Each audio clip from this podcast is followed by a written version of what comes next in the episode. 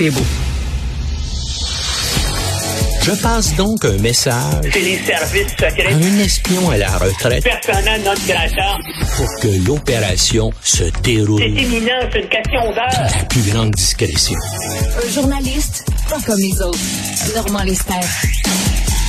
Hey, Normand Calvaire, qu'est-ce qui se passe avec les archives aux États-Unis, Christy? Alors, il y avait des documents confidentiels euh, chez Donald Trump. Après ça, on en a trouvé chez Joe Biden. Puis là, on en trouve chez Mike Pence, l'ancien euh, euh, vice-président. Qu'est-ce qui se passe? Une passoire? Ben, premièrement, c'est que, évidemment, il y a des enquêtes qui ont été faites là-dessus depuis des années. Puis on, on s'aperçoit qu'il y a un problème de surclassification. Alors, il y a des millions euh, de documents qui reçoivent une cotation euh, secrète qui méritent absolument pas de l'aide, mais bien sûr, ça donne de l'importance aux fonctionnaires qui décident, hey, c'est moi, là, c'est important cette information-là, je la classe secrète, je la classe ultra secrète, et même je la classe ultra secrète avec mot de passe et ça me donne de l'importance. C'est que, donc, c'est un problème. Et l'autre problème aussi, et ça, c'est pour les, euh, hauts responsables politiques qui utilisent encore du papier plutôt que de, que de consulter euh, des rapports électroniques c'est que les papiers se perdent. Donc, euh, par exemple, chaque matin, le président des États-Unis reçoit un document de plusieurs pages, là, ultra secret, top secret, qui euh, fait un résumé des informations secrètes qui ont été recueillies par la CIA et, les, et la quinzaine d'autres services de renseignement secrets des États-Unis au cours des 24 dernières heures. Bien sûr, euh, euh, il lit ça, et puis ensuite de ça, ben, peut-être que ça se met avec d'autres papiers, puis ça finit par, euh, par se perdre. Et ensuite de ça, quand le président quitte la présidence, ben, il ramasse tous ses papiers. Il y en a peut-être de ces euh, feuilles secrètes-là qui sont euh, avec d'autres documents qui n'ont pas de classification. Et ça finit chez lui. Ben, on a vu ça chez Biden. Il y avait des documents là, qui étaient là depuis le moment où il était euh, euh, vice-président, peut-être il y a une dizaine d'années, puis ça a fini dans son garage. Euh, enfin, on a tous, euh, on stocke tous des documents chez nous, mais... Mais euh, non, mais on dirait qu'ils ont tous étudié à l'école de Maxime Bernier, parce que c'est ça qu'il avait fait. Lui, il avait oublié ben les oui, documents à Maxime Bernier chez sa blonde. Chez sa blonde, je me rappelle bien. Ben oui, puis qu'il y avait des liens, sa blonde, qu'il y avait des liens, ça a l'air, avec des gens euh, criminalisés, puis tout ça. En tout cas, écoutons. Oui. Ah, c'est la preuve que ça arrive, euh, ça arrive partout. Mais c'est sûr que ça, ça va entraîner. Premièrement, bien sûr, c'est une, c'est une humiliation pour Biden et les, et les démocrates, hein, qui faisaient une guerre terrible à Trump avec raison en disant, regarde cet imbécile-là, tous les documents secrets qu'il avait amenés euh, en Floride avec lui, puis il avait pas le droit. Mais sauf que euh, Trump, lui, c'est un peu différent. Premièrement, c'est qu'il n'y a pas, premièrement, il n'y a pas admis qu'il y en avait, alors que les archives l'avaient avisé. Ben oui. de possession des documents secrets, nous voulons les revoir. Ensuite de ça, Trump a dit non, moi je suis président des États-Unis et je les ai décrétés qu'ils étaient déclassifiés puis ils sont à moi. Et il a fallu que la- le, euh, le FBI fasse une descente chez lui pour récupérer ces documents-là.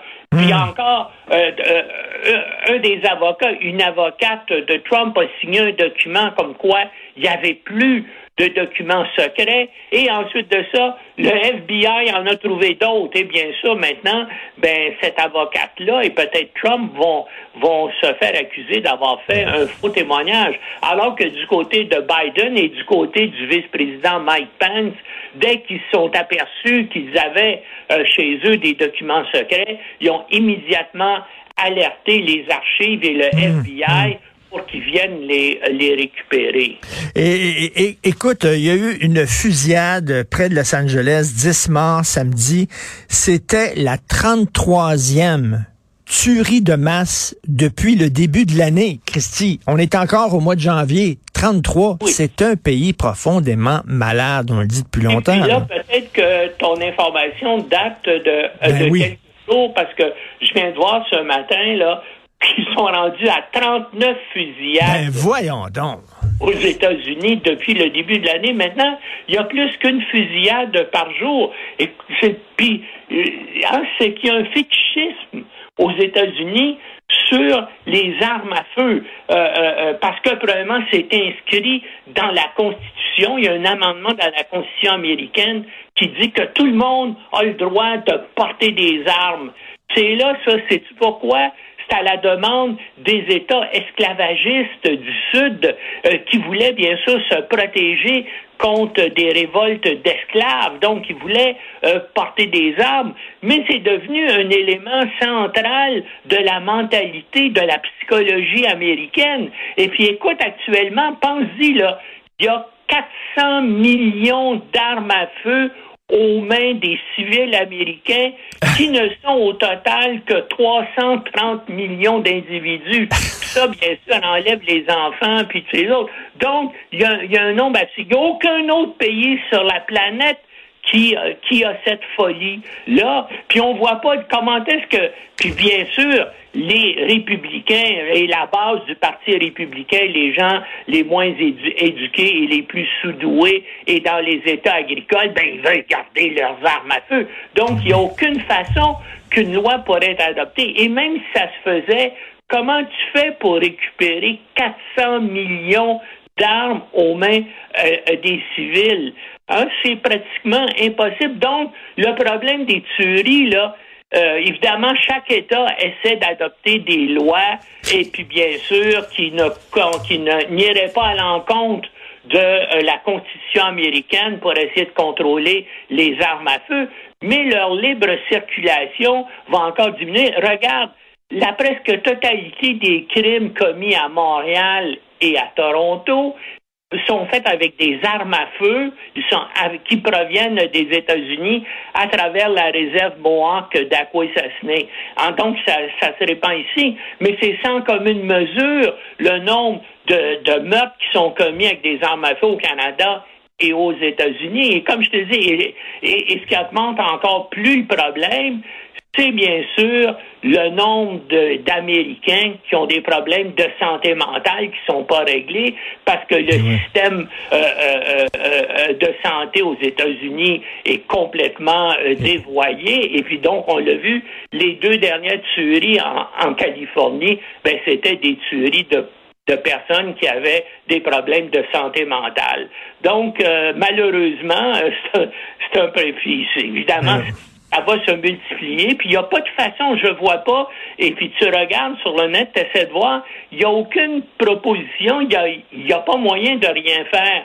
Puis, euh, des pays comme hmm. nous, comme l'Australie, par exemple, euh, l'Australie, il y a une dizaine d'années, ils ont décidé de racheter, l'État a décidé de racheter le plus d'armes possible qui étaient en circulation.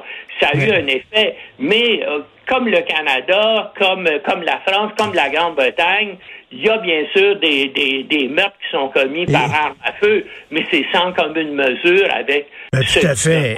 Et, et, en, terminant, qu'est-ce qu'on fait avec Haïti? C'est inquiétant ce qui se passe là-bas. On voit ça à côté de ta chronique aujourd'hui. La violence des gangs atteint des niveaux inédits. Le, pays est totalement euh, pris d'assaut par des gangs criminalisés. Oui, puis à chaque fois, bien évidemment, ça arrive constamment dans l'histoire des États-Unis depuis l'indépendance du pays en 1804. Euh, par exemple, au 19e siècle, au début du 20e siècle, eh bien, à un moment donné, ce sont les Américains qui décidaient d'envoyer l'armée américaine qui restait sur place, qui rétablissait l'ordre et qui se retirait. Et puis depuis une, une trentaine d'années, ben c'est les Nations Unies, donc les, les troupes commencent tout ça. Euh, les Nations Unies envoient des soldats, puis bien sûr une participation canadienne. Il y a même eu euh, des policiers euh, du Québec qui sont allés aussi pour essayer de réformer la police. Donc on reste là un certain nombre d'années, on se retire, et là le pays retombe dans ah, dans l'anarchie puis dans la quasi-guerre civile. Euh, malheureusement, ça c'est un autre pays.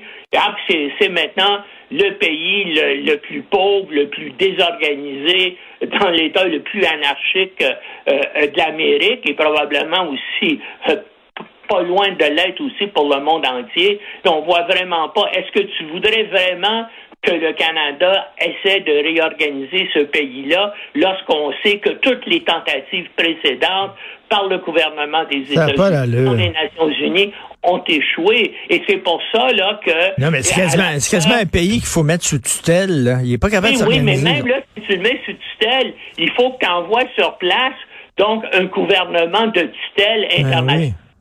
Et puis, est-ce qu'il va rester là euh, indéfiniment ou est-ce que ça va être pour une période euh, limitée? Ah non, c'est ça, puis tout le monde hésite parce que ça a mal fini à la, dernière fois qu'il y a eu euh, que, que, les Nations Unies ont été envoyées sur place, et notamment parce qu'il y a eu des crimes terribles qui ont été commis par des soldats népalais des Nations Unies, donc qui ont violé des enfants haïtiens, qui ont essayé de les exploiter à des fins prostituées, puis qui ont qui ont même répandu une maladie contagieuse dans le pays. Alors donc, c'était pas à l'honneur des, euh, des Nations Unies. Et puis là, ben, les, ben, ben, les pays qui surveillent ça depuis près, bien sûr, sont, sont le Canada, sont, le, ah sont les États-Unis, le Canada, parce que les deux pays ont une importante communauté haïtienne, mais aussi euh, la France et les Nations Unies. Mais là, tout le monde se dit est-ce qu'on va recommencer encore le même cirque? Comment ah, c'est décourageant. Merci beaucoup Normand. Puis euh, bon j'invite aussi les gens à te lire sur euh, l'influence l'ingérence de la Russie en Afrique. C'est assez inquiétant aussi. Merci Normand Lester. Bonne journée. Bonne journée